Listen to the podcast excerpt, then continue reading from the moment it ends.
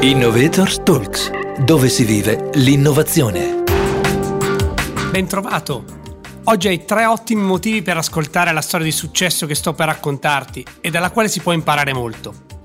Ha da poco raggiunto un miliardo di euro di capitalizzazione in borsa. È nata nel 2000 e ha superato indenne lo scoppio della bolla internet. Ha portato online quello che è per molte persone uno dei momenti più importanti nella vita, l'accensione di un mutuo. Insomma, una storia ventennale di successo di cui parliamo qui, al MIP, la Business School del Politecnico di Milano. Sono Davide Chiaroni e con me c'è Alessandro Fracassi, CEO e cofondatore di Mutui Online. Alessandro, benvenuto a Innovator Talks, dove si vive l'innovazione. Buongiorno Davide, grazie a te e grazie a tutti quelli che ci stanno ascoltando. Alessandro, vent'anni di storia imprenditoriale parlano di grande perseveranza e non sono certo stati privi di difficoltà da superare. Lasciamo da parte le celebrazioni e partiamo proprio da qui. Cosa si deve superare per arrivare dove sei arrivato tu? Beh, in vent'anni ne succedono tantissime e quindi evidentemente gli scogli che si possono affrontare, che ci si trova ad affrontare sono, sono, sono moltissimi. A me viene da raccontare ogni tanto scherzando come nel nostro nome siano ra- racchiuse un po' tutte le crisi che ci siamo trovati ad affrontare. Da un lato ci chiamiamo mutui online e, e online nel 2001 quando è scoppiata la bolla internet eh, era un po' come il, il segno di, di essere dei lebrosi noiosi e nessuno voleva più saperne della new economy dopo l'esplosione della bolla. Poi ci chiamiamo Mutui e nel 2008, subito dopo essere andati in borsa, è scoppiato la crisi dei mutui subprime che ha travolto un po' tutto il nostro mondo. E poi siamo un'azienda italiana e nel 2012 abbiamo dovuto sovrire la crisi del debito sovrano che ha portato ad una riduzione di quasi il 60% del mercato del credito per le famiglie che è quello su cui noi, almeno all'epoca, basavamo un po' tutto il nostro business. Eh, pensavo di aver finito e poi invece è arrivata la pandemia. Eh, ecco, tutte queste crisi esterne sono solo un pezzo delle sfide che devi superare perché poi ci sono evidentemente anche le, le, le, crisi interne di un'azienda che se parte in due e arriva a 2000 persone come siamo oggi, puoi immaginare quante crisi di crescita ha avuto un po' come un, un individuo. Non te ne sei fatta scappare nessuna, insomma.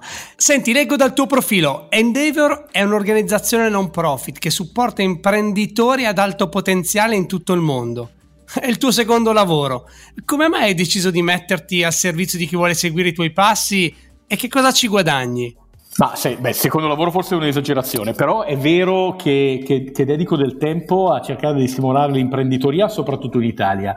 Io che, che ho studiato ingegneria ormai 30 anni fa, eh, sono uscito dall'università e il mio più grande sogno non era fare l'imprenditore, ma era diventare manager di una grande azienda industriale o di servizi e invece mi sono reso conto di quali opportunità avrei perso. E quindi diciamo che da quando ho avuto la fortuna che le cose siano andate bene eh, ho cercato di dedicare di trovare, di cercare tutte le opportunità per, per dedicare un po' di tempo ad aiutare eh, giovani e meno giovani che vogliono provare ad intraprendere una, una, carriera imprenditoriale. Ed Endeavor è una delle realtà più serie che ho trovato che, che aiuta appunto uh, a livello mondiale. Ho aiutato a costruire, diciamo così, la sede italiana di questa organizzazione appunto aiuta le, le imprese che, che, che, che, già sono nate a diventare più grandi eh, attraverso mentoring, network internazionale, aiuto, consulenza, insomma tante cose fatte per, per aiutare a crescere.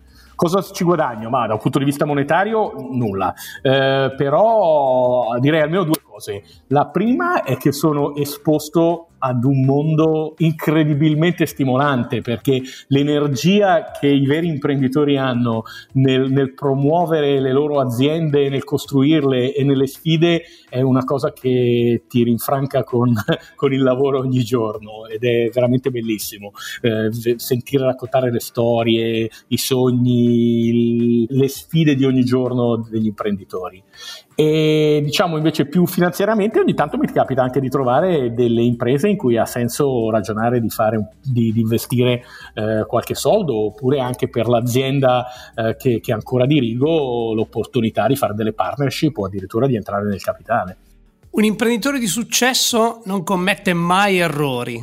È vero o falso? Eh, se ci sono degli errori, quali sono i tuoi, quelli che ti ricordi e se hai voglia di condividerli con noi? Beh, è ovviamente falsissimo, si, sbaglia, si sbaglia tantissimo, ma mi viene da dire che la prima cosa importante è dedicare del tempo a riconoscere quelli che sono stati gli errori, no? quindi fare un po' un esame di coscienza, magari una volta all'anno, dove il tema è che la verità si fanno per tanti motivi si fanno errori, si va da, dal effettivamente aver valutato male una situazione a rendersi conto che una decisione che rifaresti con le informazioni che avevi poi si è rivelata una decisione sbagliata. Devo dirti che secondo me, che, anche noi ci siamo trovati tante volte a fare eh, errori, quelli che più ricordo sono quegli errori che sono nati dal voler riapplicare a nuove situazioni eh, dei meccanismi mentali che invece avevano funzionato in situazioni diverse. Eh, per esempio, noi eh, ci eravamo convinti, vo- perché questa cosa era stata la nostra salvezza, che fosse importante calcolare immediatamente il ritorno dell'investimento pubblicitario nell'acquisizione di un cliente. Questa cosa è giusta in un uh, ambito come quello dei mutui, dove non si fa tanto business ripetitivo, e invece è sbagliata in un ambito come il business delle assicurazioni, eh, dove invece si vende per un'assicurazione d'auto ogni anno. Voler applicare per forza il meccanismo che chiedeva che i nostri investimenti pubblicitari fossero completamente ripagati con il, il, primo anno che ci aveva salvato nell'ambito dei mutui, è stato invece una cosa che ci ha tenuto lontano dalle assicurazioni per un bel po' di anni e abbiamo dovuto vedere qualcun altro che ci ha mostrato che si poteva costruire un business in quell'ambito lì prima che anche noi ci gettassimo, perdendo tempo e facendo sì che nascesse un competitor che tutt'oggi è ancora un po' avanti a noi in quell'ambito.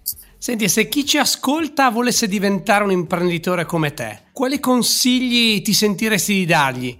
Tenendo conto anche di come è cambiato no, il contesto rispetto agli anni in cui ti sei trovato tu in quella posizione. Beh, innanzitutto gli direi che fa bene, cioè, la cosa giusta è proprio di provare a, a, a, fare l'imprenditore. Noi abbiamo vissuto un momento magico quando abbiamo preso quella decisione, eh, Marco Descarmone ed io, il, il, mio socio, perché eravamo nel mezzo della bolla internet e quindi probabilmente andare alla raccolta di fondi è stato più facile di quello che sarebbe oggi eh, per una persona che volesse intraprendere lo stesso percorso.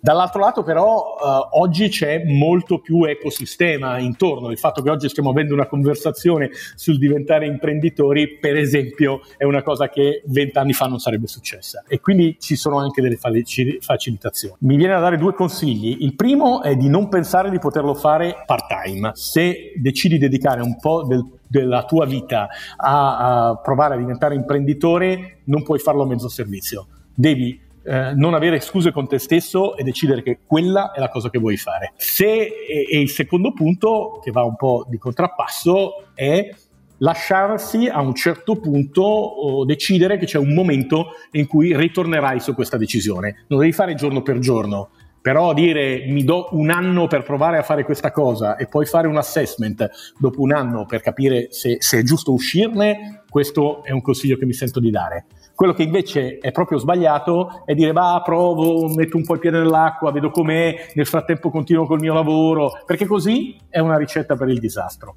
La cosa giusta è fare il tuffo e buttarsi in acqua, vedere se si riesce a nuotare, poi al limite dopo sapere che c'è qualcuno che ti tira un salvagente.